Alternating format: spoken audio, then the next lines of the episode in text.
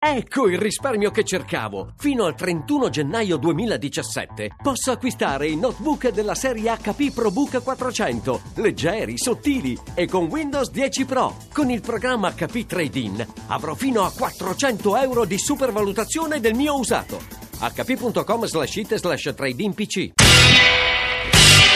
Radio Anch'io, l'attualità in diretta con gli ascoltatori. Volevo cancellare le troppe poltrone della politica italiana, il Senato, le province e il CNEL non ce l'ho fatta e allora la poltrona che salta è la mia. Oh,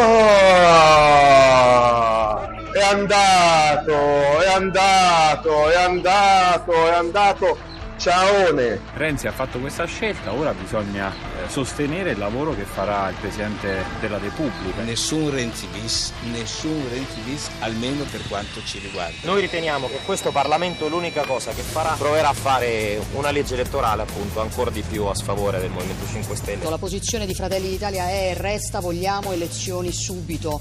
No ai governi di inciucio, no ai governi di Volta Gabbana. I problemi degli italiani non possono più aspettare, quindi adesso bisogna andare al voto anche con questa legge su cui si esprimerà la consulta. Quindi prima si fa la legge elettorale e poi eh, da quel, dal giorno dopo è possibile andare a votare. È evidente che non si può andare a votare senza una legge elettorale. Una rapida consultazione sui partiti con la legge elettorale e poi dare la parola agli italiani nel più breve tempo possibile. Completare l'approvazione della legge di bilancio, fare una legge elettorale che possa portare il Paese al più presto al voto.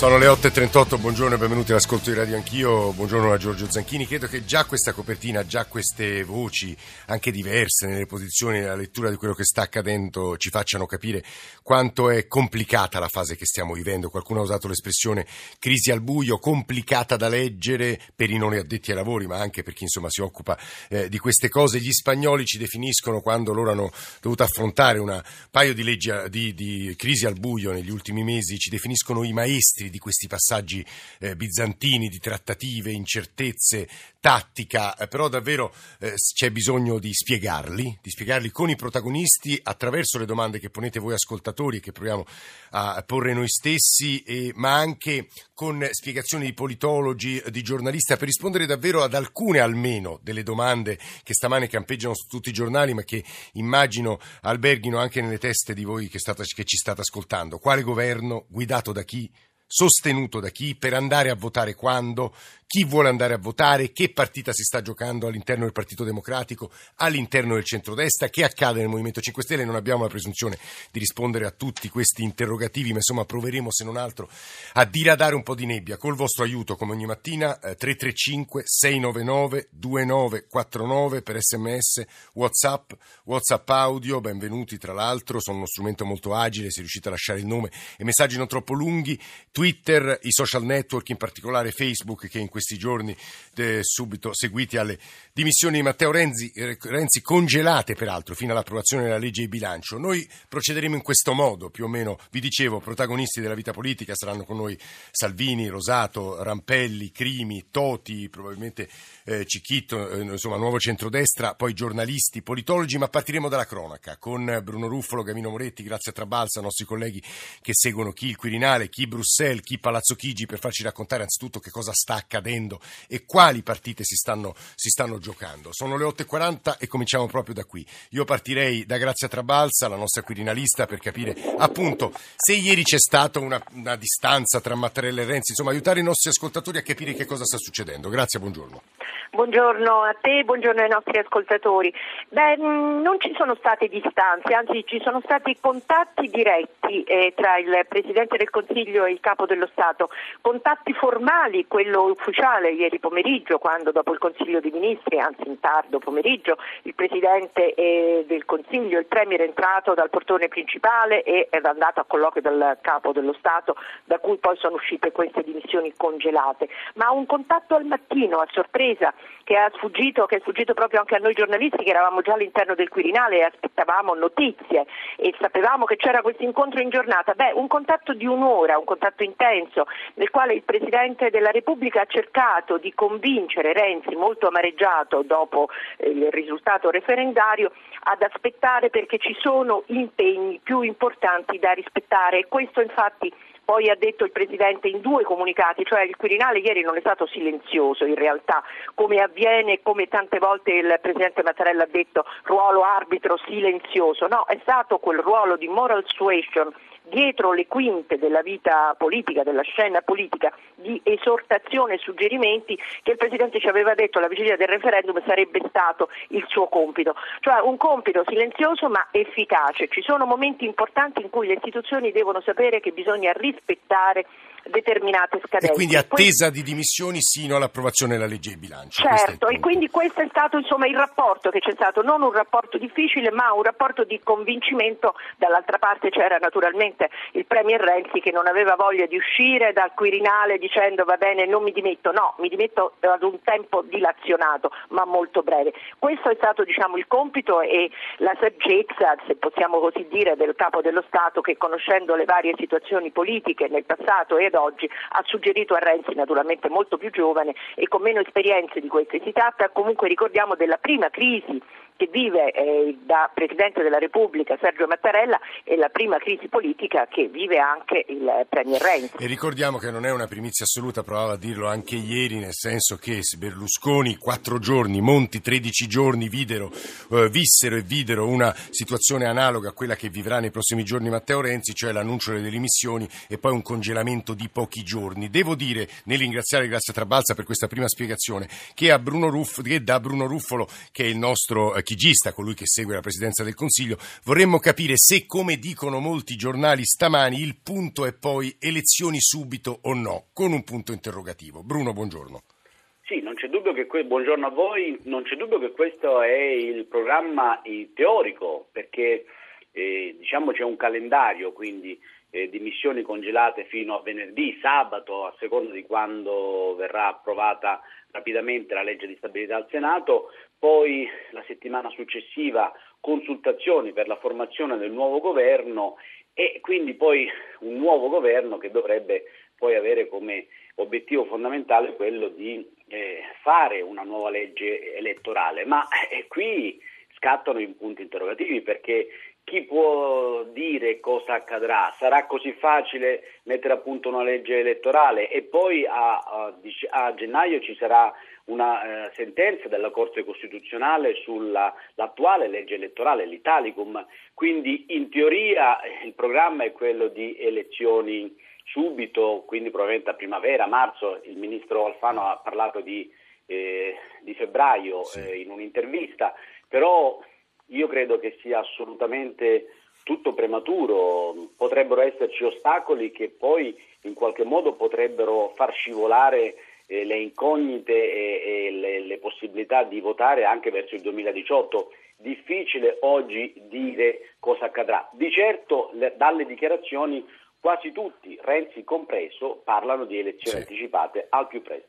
Questo è uno dei nodi di cui discuteremo non soltanto stamane, ma immagino nella puntata di giovedì che seguirà eh, la direzione nazionale del Partito Democratico, quindi Bruno Ruffolo in queste ore, in questi giorni ci aiuterà a raccontare e a capire quello che sta accadendo. Tra l'altro vorrei aggiungere un paio di considerazioni, ma lo faremo nel corso della trasmissione. Ci sta peraltro per raggiungere in studio, adesso sarà dieci minuti della prima parte con noi Matteo, Matteo Salvini sul famoso vitalizio che è oggetto di mille polemiche e che, sul quale poi diremo, daremo se non altro un'informazione precisa, ma anche sulla possibilità o meno di candidarsi Silvio Berlusconi, tutti fattori non irrilevanti per la comprensione della crisi. Ovviamente Roma è guardata da Bruxelles sulla legge di bilancio, in generale eh, sulla gestione della crisi.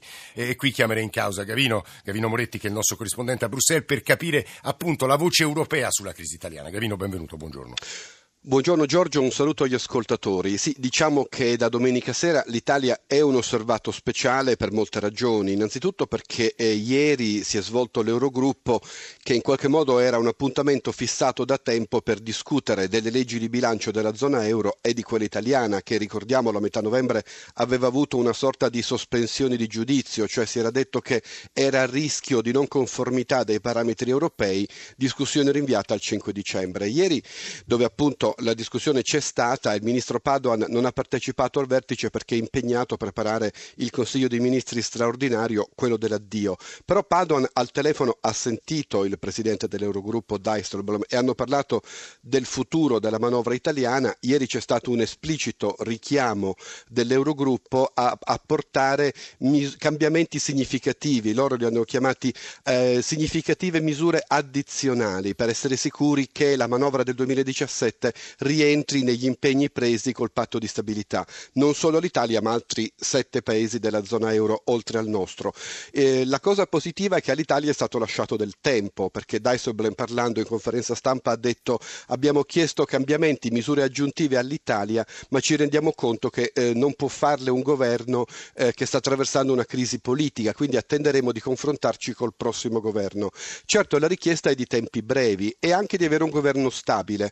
Più forte sarà il governo che eh, riprenderà le sue funzioni pienamente, più forte sarà, più solido sembrerà ai vertici europei, paradossalmente più comprensivi saranno con l'Italia, perché un governo stabile viene trattato indubbiamente meglio. La Commissione ha un margine di richiesta verso l'Italia che può andare dai 5 miliardi di euro ai 2 miliardi di euro di aggiustamento, paradossalmente ce ne chiederà meno se saremo più forti. Certo Cavino, governo stabile, vasto programma, avrebbe detto De Gaulle, diciamo così, non è semplice. Eh. Non è semplice, vasto programma, comunque sia ci sono degli impegni e delle, delle situazioni da affrontare, ad esempio la crisi delle banche, perché eh, ieri è stato detto a Bruxelles c'era prima questa situazione sospesa di alcuni istituti di credito italiani, c'è ora dopo il referendum, su questo è uno dei punti su cui l'Italia è attesa al varco.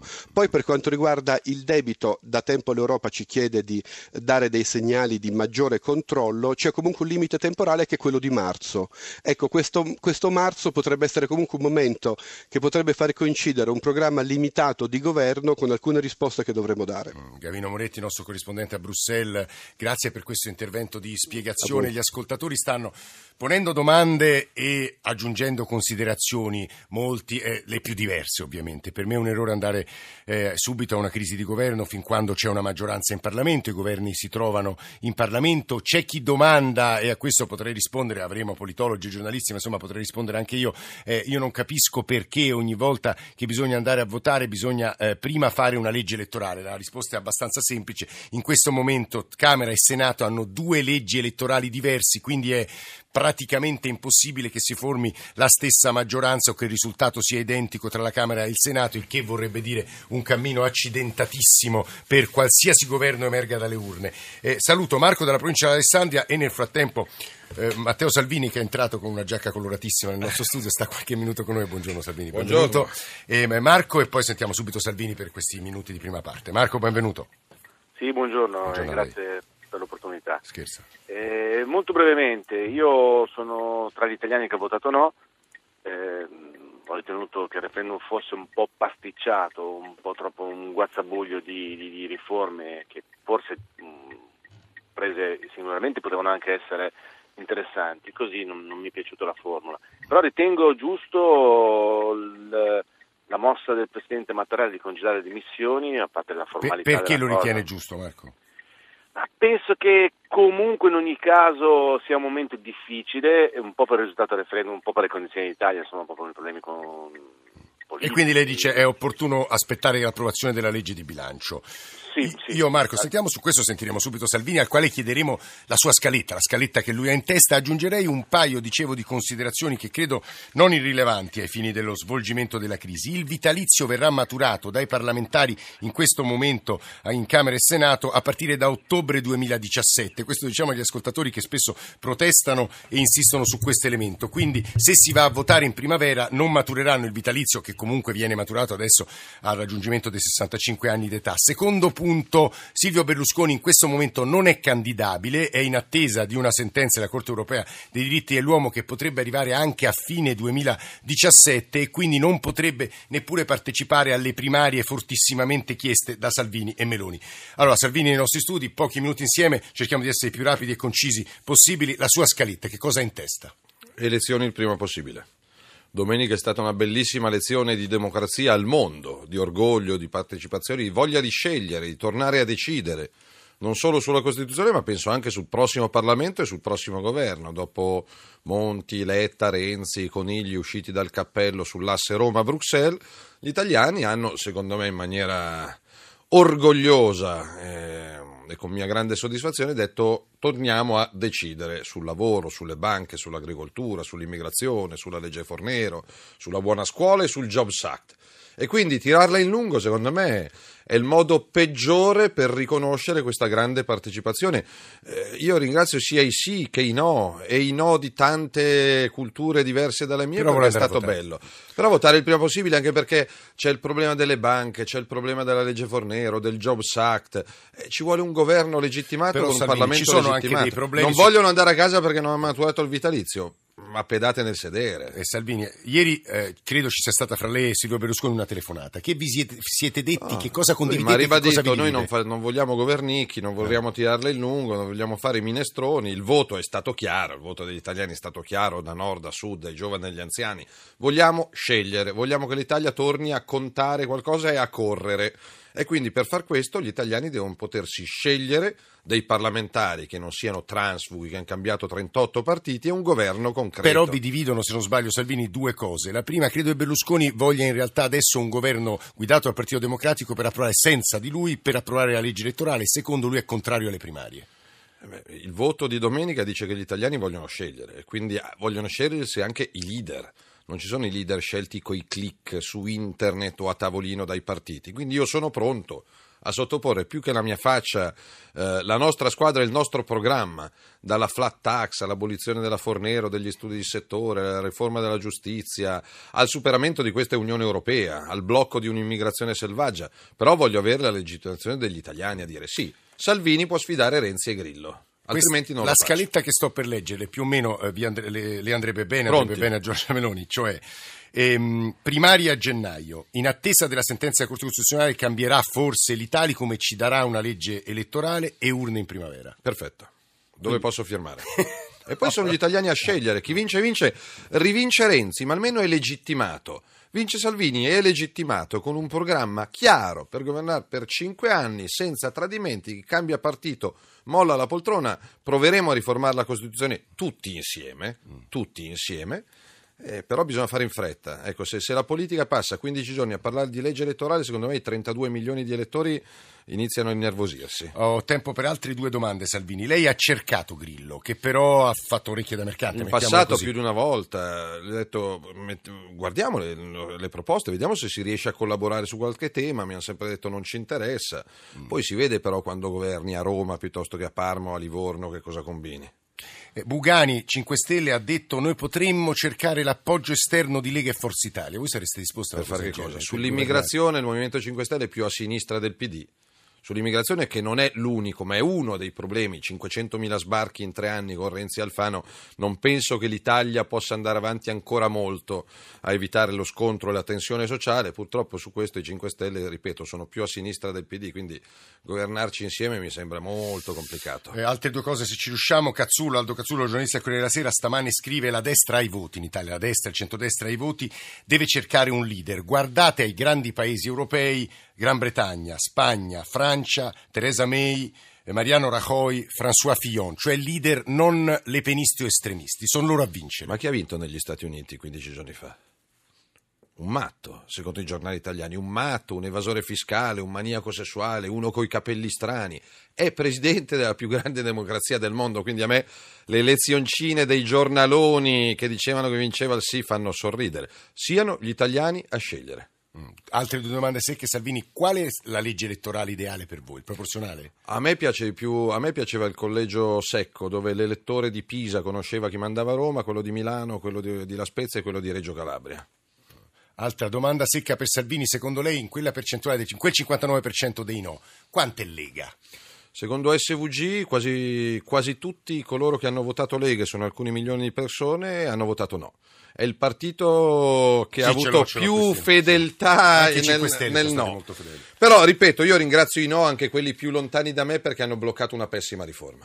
È, è d'accordo sulla scelta di Mattarella, eh, a fi- a- insomma, sul fatto che Renzi resti fino alla prossima legge di bilancio? Ma sì, dal suo punto di vista è giusto, però ci sono riti vecchi, queste consultazioni. Ma vi pare normale che la Corte Costituzionale che doveva pronunciarsi a ottobre forse si pronuncerà a gennaio? Sembra l'oracolo di Delfi. Non potete trovarvi settimana prossima, amici miei, con la vostra toga, la vostra parrucca e dire agli italiani con quale legge si vota, ma settimana prossima? Con Giorgia Meloni. Ho visto le primarie libero, eh, hanno, vinto, hanno, visto largamente vincitore lei, quelle del Tempo, sono due quotidiani, ovviamente il Tempo e il giornale romane, eh, vincitore la eh, Meloni. Lei eh, di chi ha paura come sfidante per le primarie? Di nessuno no, non ho paura, non ho paura. Renzi, non ho paura, ma neanche degli avversari. Io Penso che abbiamo maturato esperienza di governo in Lombardia e in Veneto da vent'anni. Sono le regioni che costano di meno e che hanno servizi migliori in Italia, quindi io sarei pronto a sfidare Renzi a chiedere il consenso degli italiani domani mattina. C'era una domanda per Salvini Rosalinda, eh, se da una parte c'è un solo rappresentante e dall'altra tutti gli altri, non dico la cozzaglia ma lo penso, e il risultato è 40-60, alla fine però chi le vincerà le elezioni? Mancano pochi secondi. Chiediamolo agli italiani, non ai sondaggisti, facciamo votare gli italiani, ha stravinto il no, secondo me possiamo vincere noi. Matteo Salvini, leader della Lega Nord, insomma, ha espresso qui a Radio Anch'io eh, in maniera molto chiara, limpida, secca le sue opinioni sulle quali ragioneremo con altri leader politici, con voi ascoltatori. Grazie Salvini per Grazie a voi per l'invito. E buon lavoro 335 699 2949 per sms, whatsapp, whatsapp audio, radio anch'io, chiocciorai.it. Devo dire come al solito quando parliamo di questi temi all'indomani di eventi così decisivi per la storia del nostro paese arrivano valanghe di messaggi, considerazioni e daremo corso se non altro a una parte di essi. Dicevo Radio Anch'io, poi c'è Twitter, eh, i social network, in particolare Facebook. Adesso ci sentiamo le ultime notizie con il giornale radio delle 9 e torniamo assieme in diretta, come vi dicevo, con altri leader, giornalisti, politologi. Ci risentiamo tra pochissimo.